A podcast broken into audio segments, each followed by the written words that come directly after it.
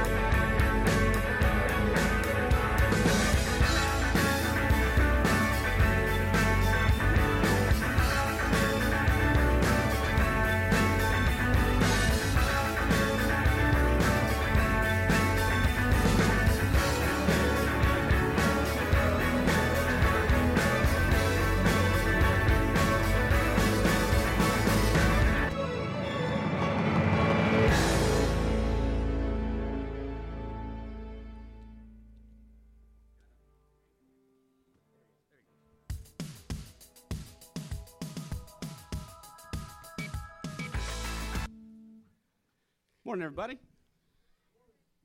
Come on, that was really, really sad. Good morning, everybody. Good morning. We're very, very, very glad you're here. Would you do me a favor? Would you stand up to your feet this morning? Get ready to put your hands together. We are going to praise God and make some noise in this place. What do you say?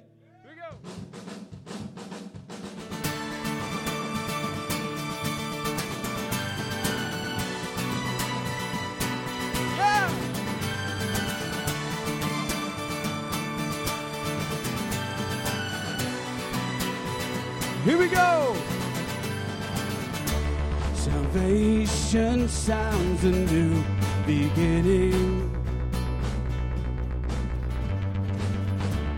As distant hearts begin believing. Redemption's bid is unrelenting. Your love goes on. Your love goes on. You carry us. Here we go. You carry us. You carry us when the world gives way. You cover us. You cover us with your endless grace. Your love is relentless. Your love is relentless. Your love is relentless.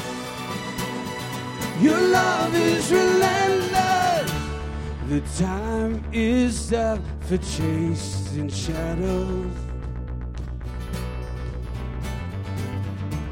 You gave the world a light to follow. A hope that shines. A hope that shines beyond tomorrow. Your love goes on. Yeah. Your love goes on. You carry us, you carry us when the world gives way. You cover us, cover us with your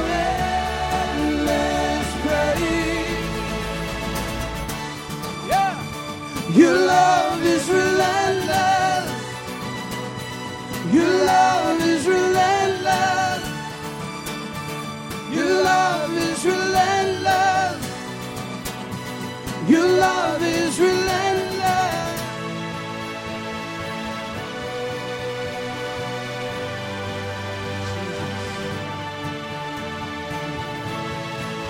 Tearing through the veil of darkness. Come on. You broke every chain. Here we go. Tearing through the veil of darkness. Breaking every chain. You set us free. Fighting for the furthest part. You gave your life. So I'll just tearing through the veil of darkness breaking every chain. You set us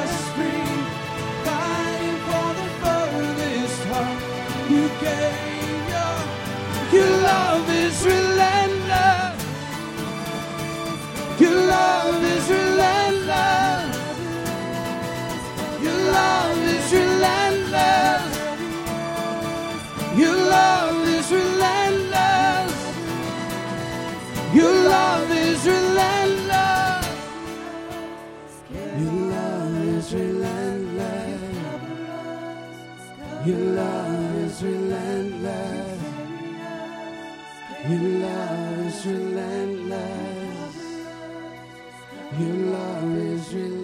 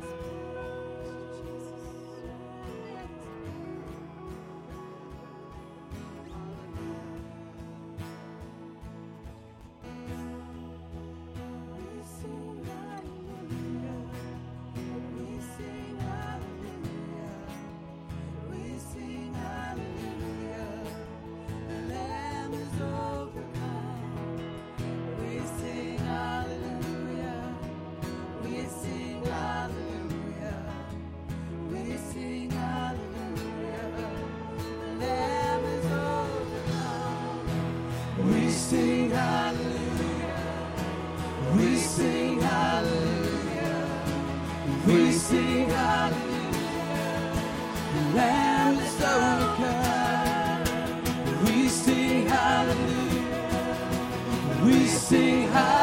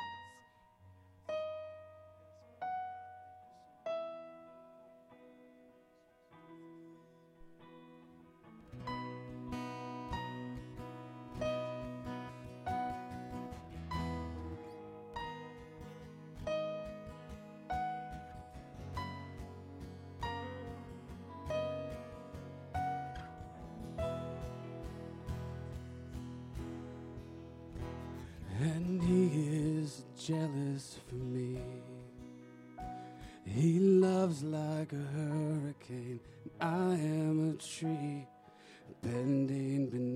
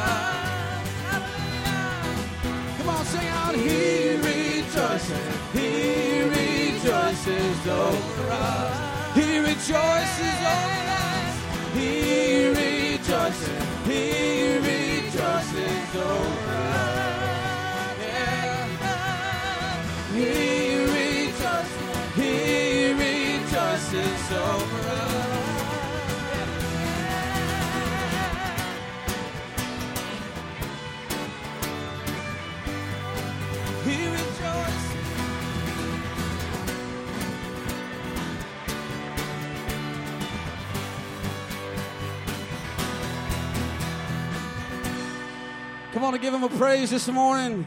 He's rejoicing over us. Father, we give this day to you. God, we lift you up in worship, God. All praise and glory to be to you, Jesus. In his name. Amen. Amen. Take a second or two, say hi to somebody next to you, and get on back to your seat. Here we go. One, two,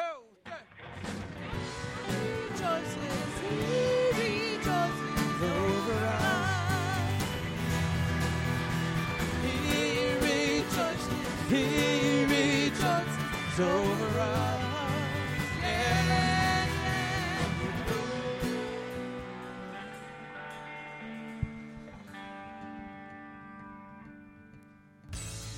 Hey there! Is today your first time here? Or maybe your first time in a while? If so, Maybe you're wondering exactly who we are and what this church is all about. Well, we'd like you to know that we're a group of ordinary people who are on an amazing journey together, following Christ. Our guide is the Bible because it's the divinely inspired Word of God, and it will never take us in the wrong direction. Along the way, we hope you'll see that we are welcoming and spiritually passionate, and that getting to know you is a big deal to us. We know that the road is rough sometimes, but we'll work really hard to bring you practical and relevant messages to equip and encourage you through life's ups and downs. We want you to know that we care about this community, and we believe that it's our job to make it a better place. So, no matter who you are or where you've been, we're glad you're here with us today. And we hope that you'll join us on our journey, following Christ and living out His plan for us. So, welcome to church and Merry Christmas. Good morning. It is a fabulous day to be at Celebration Church. I'm Krista Clark. I'm Pastor Brandon's wife. He's missing today. He has decided that he needed to go check out the Big Lake campus, so he is preaching there today. And we are very blessed that Nat Turney is going to fill in for him. We are very blessed that Nat is preaching for Brandon today. Um, if this is your first time to worship with us at Celebration Church, inside of your bulletin that you got at the front door, there is an info card. If you could take that out for me and fill it out, you have the whole service to do it. There's a front and a back. And as you exit out the theater doors to the left, that is our connection center. There's a box there waiting for you. So if you would take this card and meet Miss Lisa, at the connection table. She will trade you for the box, and inside of that box is some information about our church and a $5 gift card to Chick fil A. That's our gift to you for worshiping with us this morning. There's a lot of great churches to worship with, and we think it's a huge privilege that you would choose us. Now, if this isn't your first time, if you put your name on here and how many came with you, that'd be great as well. And those can be dropped in the offering baskets as they pass by. On the back at the bottom and on YouVersion, there is a place for your prayer requests. So if you have something that you're believing God for and would like to include our prayer team in on that, we pray for you by name all week long. We also consider that a great privilege and an honor that you would include us in on that. And did anybody notice that Brandon not sitting here? I didn't forget YouVersion. It's totally him. It's totally him that makes me ditzy. We're going to blame that on him. All right, way to go, me. So I'm just, I know the announcements are coming up, but I would like to give a reminder that the ladies' Christmas party's today from 5 to 7. Oh, Miss Krista, I didn't plan on attending. Well, it's casual, come as you are. We just want to get together and hang out and do some Christmas partying, partying it up girl style. So please come. It's at the Fort Concho at the barracks.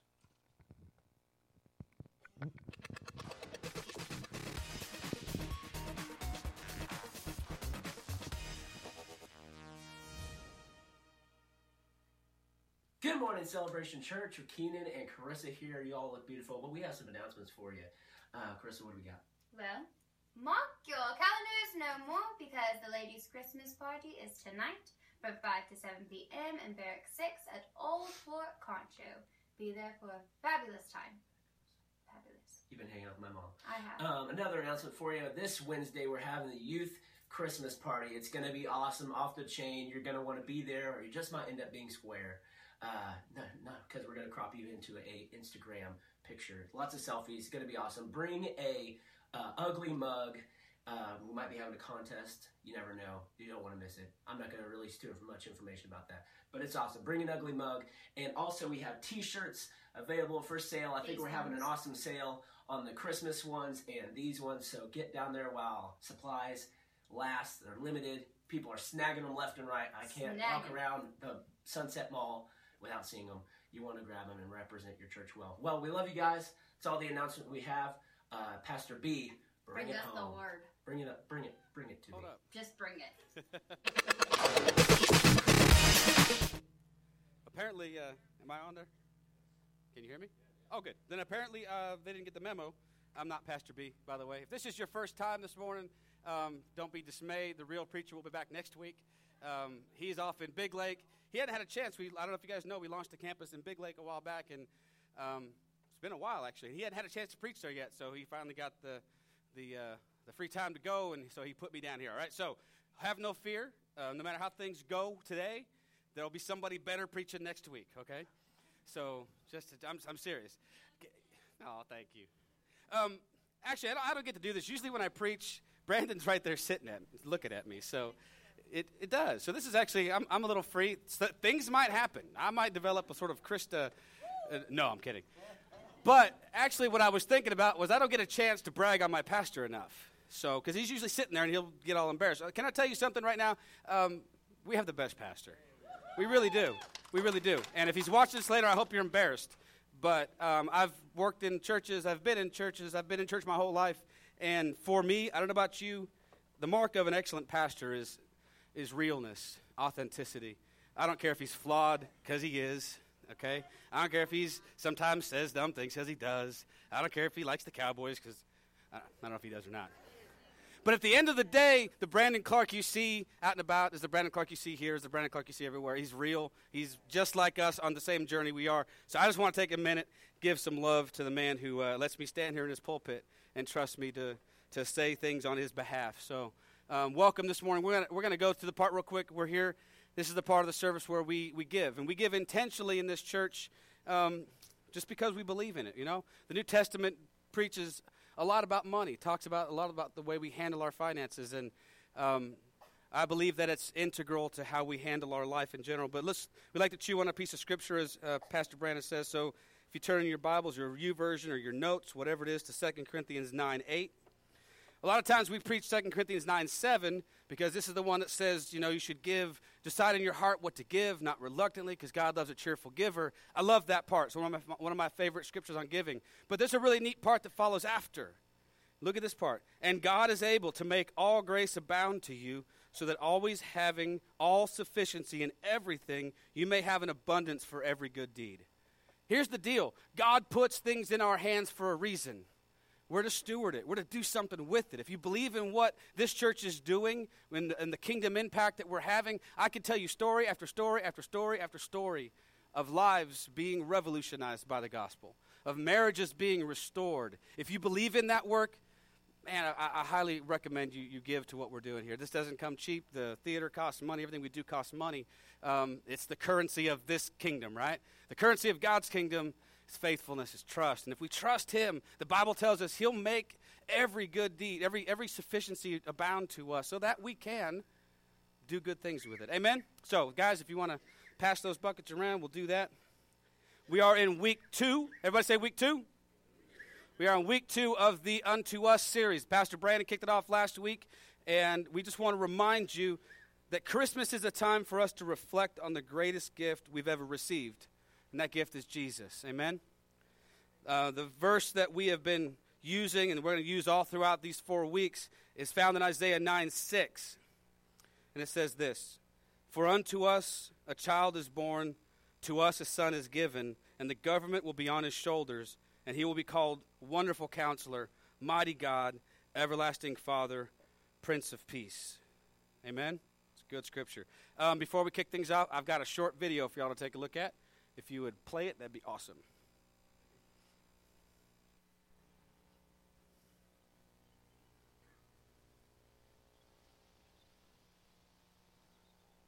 Supper's ready. Come on, y'all. Been slaving over this for hours.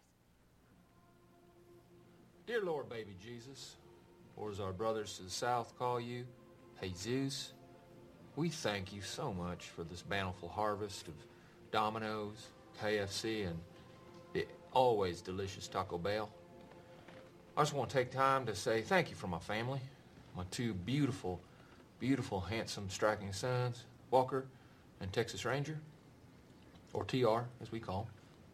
And of course, my red hot smoking wife, Carly, who's a stone cold fox. Mm. Also want to thank you for my best friend and teammate, Cal Naughton Jr., who's got my back no matter what. Shake and bake. Dear Lord Baby Jesus, we also thank you for my wife's father, Chip.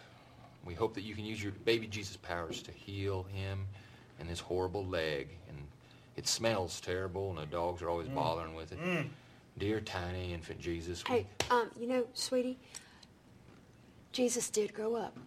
You don't always have to call him baby. It's a bit odd and off-putting to pray to a baby. Well, look, I like the Christmas Jesus best, and I'm saying grace. When you say grace, you can say it to grown-up Jesus or teenage Jesus or bearded Jesus or whoever you want. You know what I want? I want you to do this grace good so that God will let us win tomorrow. Dear tiny Jesus, your golden fleece diapers with your tiny little fat balled up fist pawing. He pawing was a man. He had a beard. Look, I like the baby version the best. Do you hear me? I win the races and I get the money. Ricky, finish the race. I like to picture Jesus in a tuxedo T-shirt because it says like, "I want to be formal, but I'm here to party too." Because I like to party, so I like my Jesus to party.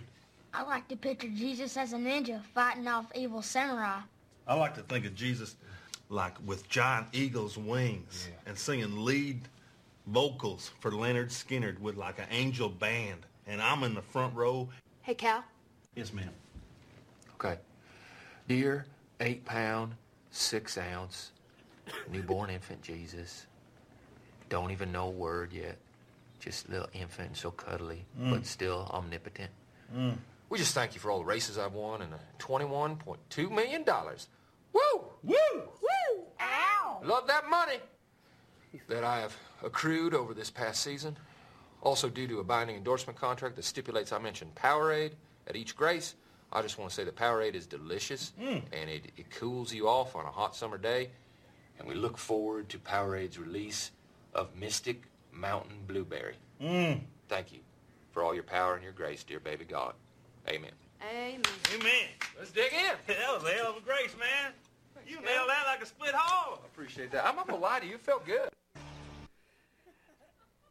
All right, some of you are looking confused, and I like that. That's good. That's good. I want to. I, I, I played that video for three reasons. All right. First reason is Pastor Brandon brought it up last week. I, I, I had to bring it this week. I just he mentioned it. It's his fault. The second thing is, I, I just think it's funny. just think it's funny. You know, it's and if you can mine spiritual truths from Ricky Bobby, I think you've arrived as a preacher. I just think you, you can do it. But the third thing is this: there really is some truth to this. All right. The reason I put that there is because it's really, really, really important what we think about God. It's really, really important what image we have in our mind of who He is. And this verse that we just read in Isaiah, it gives us some idea of the attributes of God. What kind of God is He? Is He tiny baby infant Jesus in a golden fleece diaper sitting in the manger, don't know a word yet? Is that your Jesus? Or is He a mighty God? Is He somebody who can, for everything that we need, can He meet those needs for us? Can He be a mighty warrior? Can He be somebody for us who helps us to do what we need to do? Or is he just stuck in a manger someplace? And once a year we pull him out and we think, oh, tiny, cute baby Jesus. Let's pray to him. Even if it's bearded Jesus or teenage Jesus or ninja Jesus. I don't care. If your picture of Jesus is narrow, if it's just this one little thing, I promise you, your spiritual life will be narrow. The things you experience with God will be narrow. And when the things of this life come against you, and they will, you won't have the resources to deal with it because you've put Jesus in a little box that we've kept him in. Amen? I love the way that the message version reads, and I just want, I don't have it on the screen. Here's what I want you guys to do. Just do me a favor, think about it. Just hear the words as I say them, because I think this does a really good job of telling us what Isaiah is promising for those of us who are living now. For a child has been born for us, the gift of a son for us. He'll take over the running of the world. His names will be Amazing Counselor, Strong God, Eternal Father, Prince of Wholeness. His ruling authority will grow, and there'll be no limits to the wholeness he brings. I love it when they take the word salvation or peace and they bring wholeness because the word in Hebrew means wholeness. It means everything that you need, nothing missing, nothing broken. All this stuff that God promises us is ours. Amen? So I want to look at three things that I think the result of Christ coming. And obviously, they're not limited to these three, but for the purposes of, of this morning, I've got three things I want to share with you. And they're in your notes. If you're doing the first fill in the blank, we think of the word mighty, you can interchange the word mighty with powerful. Amen? So, power, strength, think of those things. But when God gave us Jesus, He gave us the power of His presence. Think about that for a second. Adam and Eve were created and put in the garden specifically to have communion with God. They experienced God's presence all the time, every day. God came down, it says in the Bible in Genesis, in the cool of the night, in the evening and walked with them and talked with them. When they blew it, they didn't just blow it for them, they blew it for generations to come because when they sinned, that relationship was tarnished, that relationship was separated. So that we have this idea of this presence of God. But Jesus comes along and he fixes this for us. And I'm not sure because we don't we've never lived under the old paradigm. I don't know if we fully grasp what it means to have the presence of God all the time, accessible to us all the time, except if we had lost it, like Adam and Eve had. I've, i guarantee you, the, the, the loss Adam and Eve felt must have been devastating. Just to have, because they'd never known the presence of God to not be there. And all of a sudden, whew, it's gone. What do you do? I don't know. I, I can't imagine what they had gone through. But, but through Jesus and through the Holy Spirit, we get that back. Amen? As New Covenant, New Testament believers, we get this. Look at what John 16, 12 tells us. And this is Jesus talking, and he's trying to console the 12, trying to tell, because he's fixing to leave. And they're not seeing things from an eternal perspective. They're seeing things from a very carnal perspective, and they're going to miss him. But he says, look at this in John 16, 12. Very truly I tell to you, I tell you, it's good for you that I'm going away. Unless I go away, the advocate will not come to you. But if I go, I will send him to you. Isn't that cool? Jesus had to go away. And when he went away, he sent us the Holy Spirit. In Jesus, what, what we get in the New Testament is a perfect representation of the Father. All through the Old Testament. You read scriptures, I tell you what, you've got to look through the Old Testament through the eyes and through the lens of the cross. Because you understand that people had a limited view of what God was. Job spoke, as he said later on, he, he spoke of things he did not know. He sort of had an idea of God, but there was a shadow that was there, not the reality. And Jesus comes, and the Bible tells us that he is the exact representation of the Father. We want to know who he is? Look at Jesus. You want to know what the Father would do in this situation? What did Jesus do? How did Jesus behave? What did he say? How did he love people? We have this, but when he goes away, he sends the Holy Spirit. And the Holy Spirit is with all of us all the time. Look what 1 Corinthians 3:16 says. Do you not know that you are a temple of God and that the Spirit of God dwells within you. Now, the Jews of first century knew the presence of God. I'm not trying to suggest that they didn't understand it. They did. But there was a very specific way to access that Spirit. There was a very specific place. There was a temple where the Spirit of God resided physically. Inside the Holy of Holies, there was this place. And only one priest once a year got to go in there and be in the presence of God.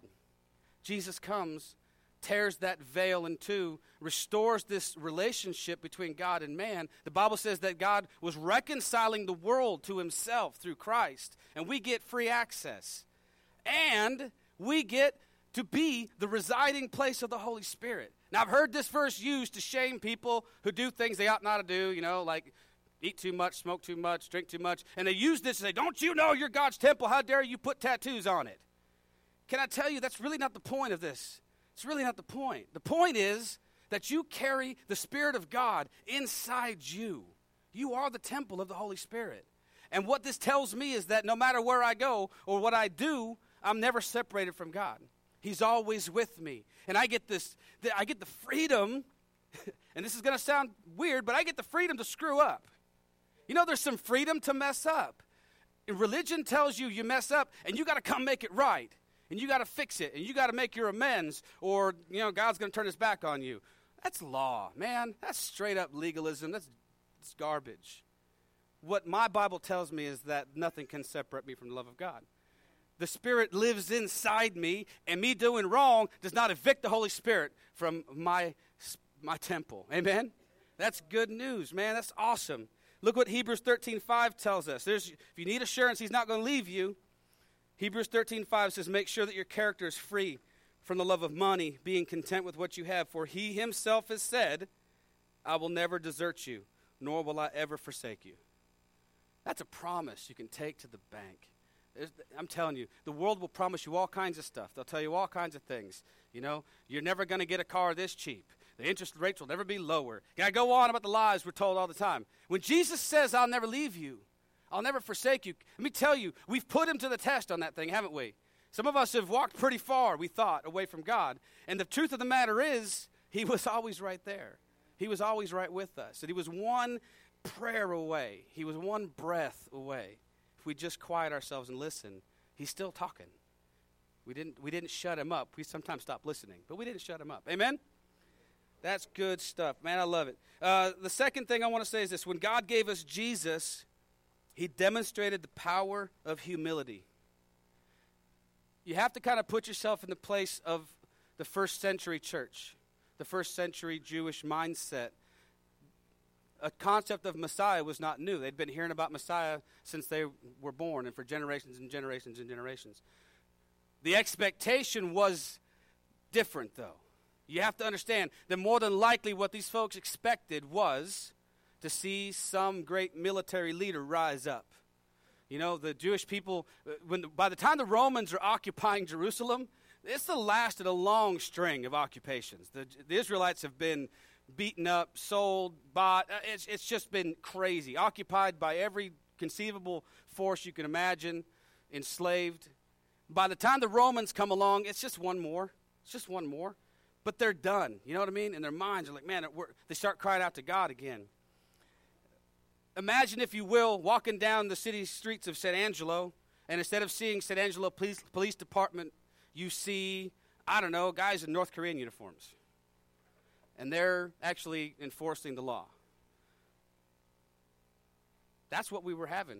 That's what the Jewish people experienced. There was a foreign occupying force in their city, in their nation, and on top of all of that, there were other Jews who were helping them out. That's why, that's why when the Bible talks about tax collectors being lower than sinners, it's because they were usually Jewish people collecting taxes on behalf of the Roman government.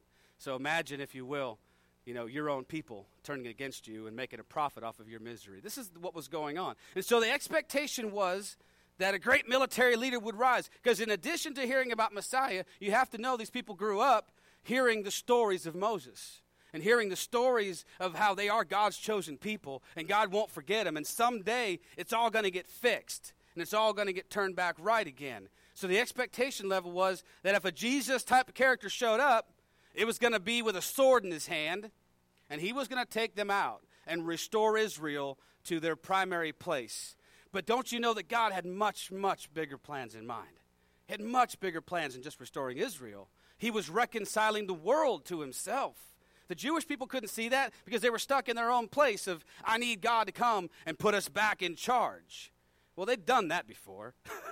they'd had their chance to be in charge before, they kind of blew it. God's plan was so much bigger. Amen? But they still had an image in their mind of this mighty God. They knew the scriptures as well as anybody. They knew Isaiah 9 6 said that he would be wonderful counselor, mighty God, everlasting Father, Prince of Peace. But they probably didn't imagine eight pound, two ounce, tiny baby Jesus in a golden fleece diaper lying in a manger with his fists all balled up, don't know a word yet, as mighty God. It probably didn't enter their minds that Jesus would arrive, that this Messiah, this messianic, you know, champion would show up and not even be able to find a place to stay when his mom was about to give birth to him. There's lots of conflicting stories about whether or not there was an actual inn. I think the Bible talks about, you know, sometimes words get translated weirdly, but, but no matter how you look at it, even if Jesus was born in the home of a family member, they weren't even given priority in that place. You know, if Jesus showed up, you know, if Mary shows up at her family's house and she's pregnant and they put her downstairs with the animals, it doesn't exactly scream, we think highly of this person. So they put her downstairs. It was a custom in the time to have livestock and animals inside the home. In the first floor, you know, it gets cold, you know, and, and there was it was easier to keep warm with a bunch of animals around. So, but there, so this whole idea of this of this stable someplace out in the middle of nowhere might be a little bit more myth than truth.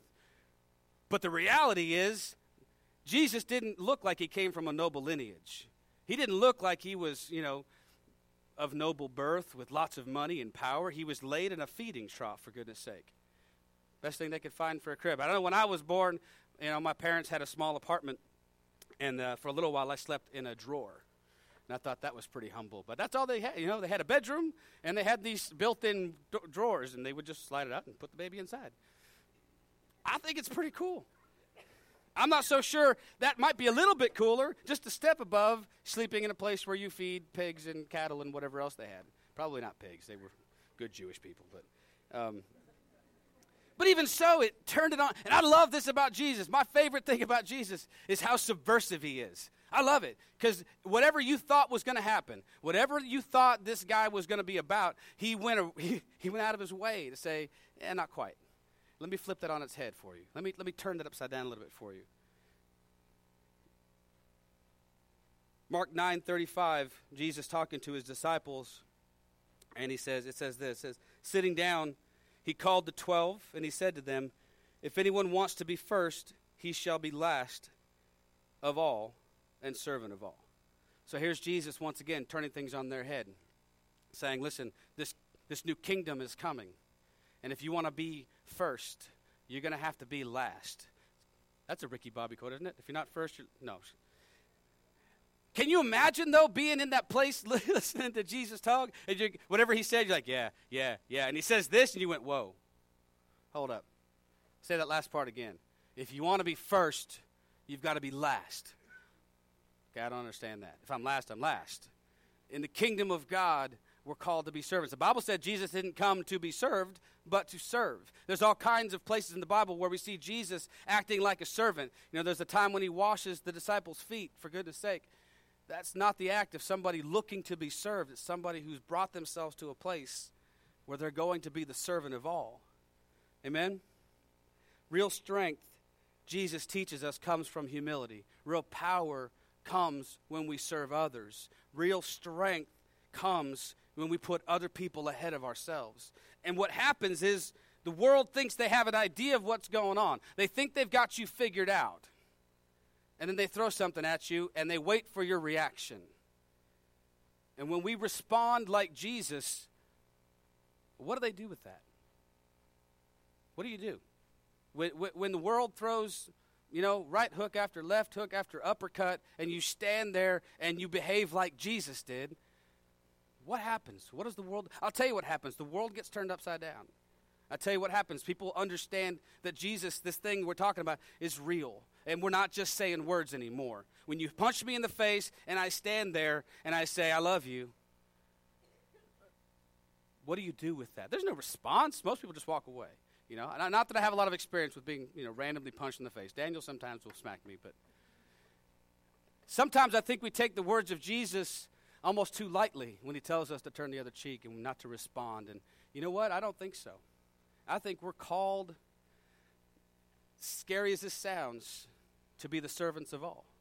And that sometimes means we're going to get abused. It sometimes means we're going to be hurt and we're going to be injured. And our job in that moment is to not respond the way the world would respond, the way that your mind tells you you got a right to respond. But it's to respond like Jesus would respond out of love, out of grace, and for the ultimate goal of bringing people back into relationship with Christ. Amen. Look at what 1 Peter tells us. 1 Peter 2:23. Honestly, again, this is taken to an extreme as Jesus did with everything, but Jesus going to the cross. Look what Peter says about him. It says when they hurled when they hurled their insults at him, he did not retaliate. When he suffered, he made no threats. Instead, he entrusted himself to him who judges justly. Real strength comes when we carry out the will of God no matter what the circumstances. It comes when we surrender and say, I trust him who judges justly. I don't trust in my own sense of right and wrong. I don't sense in my own sense of what I'm entitled to. I, I, by show of hands, who in this room has been mistreated, abused, stole from, lied about, gossiped about? Come on. I, if you've had breath in your body on planet Earth, those things have happened to you, haven't they? I'm sorry. I wish I could tell you differently, but that, that's the way the world works, isn't it? And it's sad, but it, you know what? It even comes inside these four walls. And there'll be people inside the church who will hurt you. And I'm telling you what, nothing hurts quite like being hurt by another believer. Now, I kind of expect those knuckleheads out there to not understand. But you know what? Sometimes we climb back in our own flesh and we don't act right. But you know what? We're called to We're called to love people anyway. We're called to go forward anyway. And real strength comes in a place of humility that says, I don't have to get my way all the time. I don't have to get even with that person. You know, there's this real sense, and I've had to battle this, I'm telling you right now, where if I let them get away with that, if I don't retaliate, then they win. And the, the truth of the matter is, 99 times out of 100, the person's probably not even really aware how much they hurt you. They're probably not even really aware that you're holding a grudge. We can hold a grudge all day long, you know, and we can drink that poison and drink that poison and wait for that person to croak. It's silly, right? It's silly. When Pastor Brandon said last week, and I'll say it again this week, when we forgive somebody, it's not for them, it's for us. It really is. It's not about letting them off the hook. But a mighty God can come into a situation. Has anybody been more maligned than God? Has anybody been more mistreated? Have we gone our own way more often than not? Said things about him that weren't true, believed things about him that weren't true, shook our fists and cursed. Who are we? And God doesn't retaliate, does he? He doesn't even, the Bible says he's not even counting our sins against us anymore.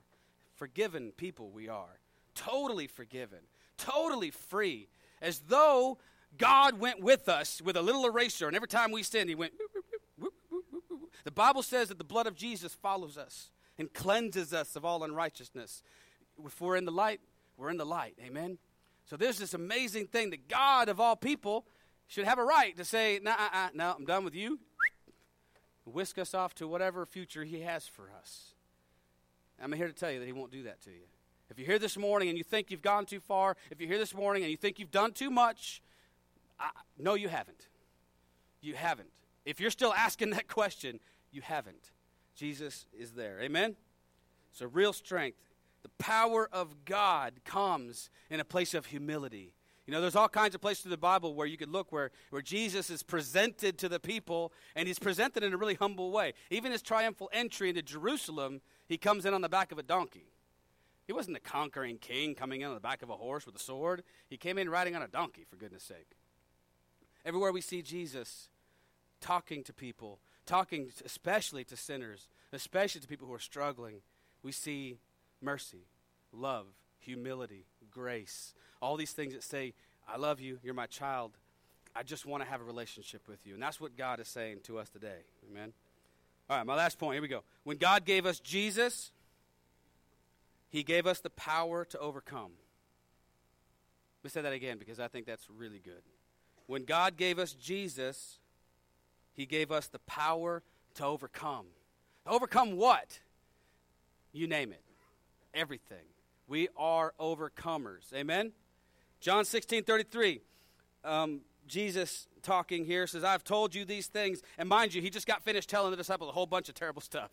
it's like, man, there's things are going to go badly for you. He goes through this whole litany of things. But he says this I've told you these things so that in, you, in me you may have peace. In this world you will have trouble, but take heart. I've overcome the world. How cool is this? God's promise. Now, now listen, if you've got a little thing on your fridge at home that's like the Bible promises of God that are like magnets and they stick out, I promise you, more than likely, you will have you will have trouble. Is not one of those promises on that thing, right?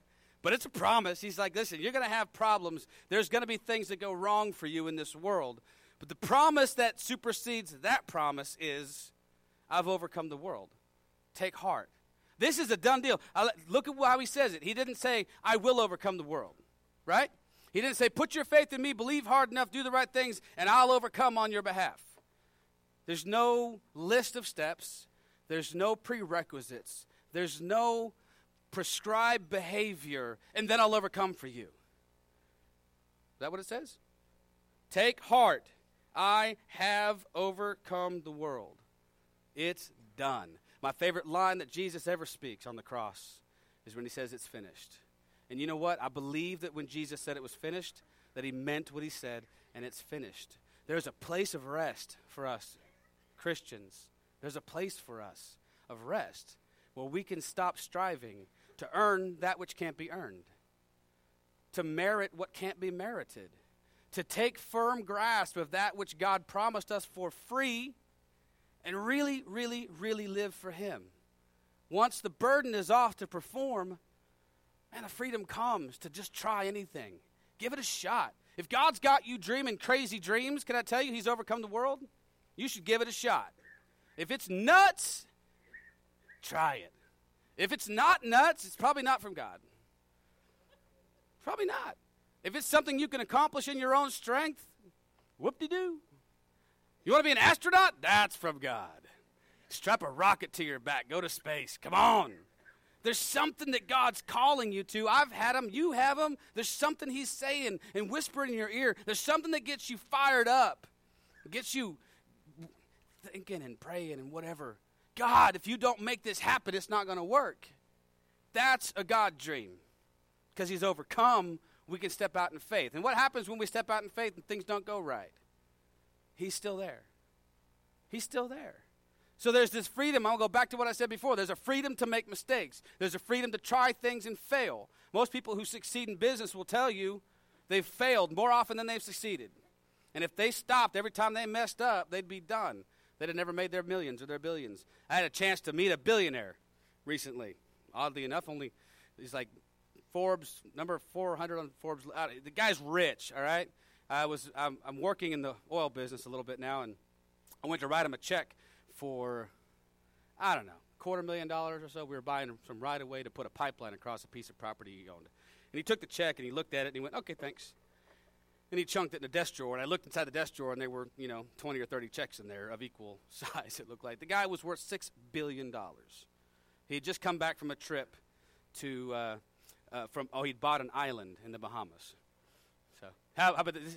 I got time to tell the story. He was, he was floating his yacht and he kind of ran out of gas a little unexpectedly. Ends up in this little key in the Bahamas, and it turns out somebody had tried to build a, a resort on this island and had gone bankrupt. And so, in the process of refueling, he buys the island. Wrote the guy a check. I'm like, seriously? That's that's that's crazy money. All right, and I had a couple minutes to talk to him, and and I asked him, you know, okay, you know, kind of sheepishly, you know, I said, "What's it like being a billionaire?" He goes, "It's pretty good." you know? But he did say something to the effect of, Man, I failed in business a lot. I failed a lot.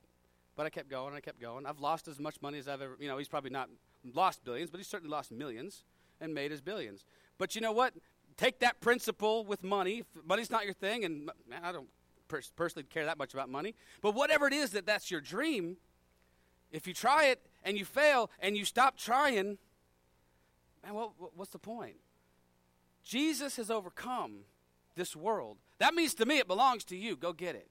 It's yours. He's overcome it. Amen? I don't know why that, that, that must just be for somebody because that's not in my notes. But I'm encouraging you today to dream something crazy. Dream something big. Look at 1 John 5 5. Who is it that overcomes the world? Only the one who believes that Jesus is the Son of God. It's one thing to believe Jesus existed. I get that. I could talk to lots of atheists who will assent to the fact that Jesus was a real person, even though sometimes they want to fight you on that. But they, do they believe he's the Son of God? No. But you know what? Look, I love what this says. Who is he who over the, that overcomes the world? Not he who, and then fill in the blank with whatever religious duty you think you have to do. But who is it he that overcomes the world? He who tithes 10%. He who goes to church regularly. He who reads his Bible and has quiet time. He who gives to the poor. He who Jesus could have said anything at that moment and given us any kind of instruction. And what he says, what John says to us is this only the one who believes that Jesus is the Son of God. Guys, faith is still the currency of the kingdom. Faith is still the currency of the kingdom. We believe, the Bible tells us that's our salvation right there. We believe in Him. All the other stuff's going to come along. Please don't get me wrong. I'm not saying we ought not do those things. You know, I'm not saying we shouldn't give to the poor. We should. But where it comes from is a place of Jesus loves me, so now I do this. I believe he said this, and out of this place of gratitude and this place of knowing who I am in Christ, all that other stuff kind of just flows naturally. It's not the other way around where we think, listen, if I do these things, then I'm in with God and he's good with me. I get to check a box and say, man, woohoo, get my 10%, click, click. Went to church, boom. Spent 30 minutes in the Word. I prayed for four hours, people. Have you ever tried to pray for four hours? It's tough. Lock yourself in a closet, wake up four hours later, whoo, prayed. It's tough. But there's these external forces that come in on you and say, you know, well, you know, so and so did that. I read about a guy who was a great man of God and he spent this much time in prayer, so therefore, if God leads you to it, then do it. If the Holy Spirit whispers in your ear to do it, then do it. But if it's out of a place of obligation, man, don't do it. I don't think God's pleased when we, we grudgingly oblige things we think will get his attention versus truly loving him and doing the things he's called us to do. And maybe for you, prayer is driving down the street and talking to God like you would your neighbor. That's what it is for me. I just talk to him. Reading my Bible, yeah, I do read my Bible. I love my Bible. But you know what? It's not going to replace time that I spend with my family. I'm not going to go do all this religious stuff and tell my kids, oh, I'll talk to you later. We'll, we'll play ball later. Daddy's busy being godly. That's messed up. I believe that when we fulfill our calling as parents and husbands and, and sons, that we are doing that which God has called us to do. And we're with Him in that moment. And I can rejoice and I can pray and talk to God as easily throwing a football to my son as I can in my closet with the door closed. Maybe a little easier, actually, throwing the football. The closet thing freaks me out still. If you're claustrophobic, try something better, like a. I just think it's it's just amazing. There's so much to do. Look at 1 Peter 2:24. Because you want to overcome, one big thing that we talk about overcoming is sin, right? There's a simple, simple cure for this. 1 Peter 2.24. He himself, that's Jesus, bore our sins in his body on the cross so that we might die to sin and live for righteousness. By his wounds you have been healed. Healed of what? Healed of sin. Healed of what? Healed of whatever healed of addiction, healed of bad mindsets, healed of bad relationships. All the healing has been purchased for you. How do we overcome sin? Well, Jesus already overcame sin. It's done. Listen, we live in this reality, you and me, as believers in Jesus Christ, as beneficiaries of the new covenant, where Jesus has already solved the sin issue for us. Because the sin issue was a belief in Him. The Bible says the Holy Spirit came to convict the world of sin and righteousness and of judgment. Of sin because we don't believe in Him.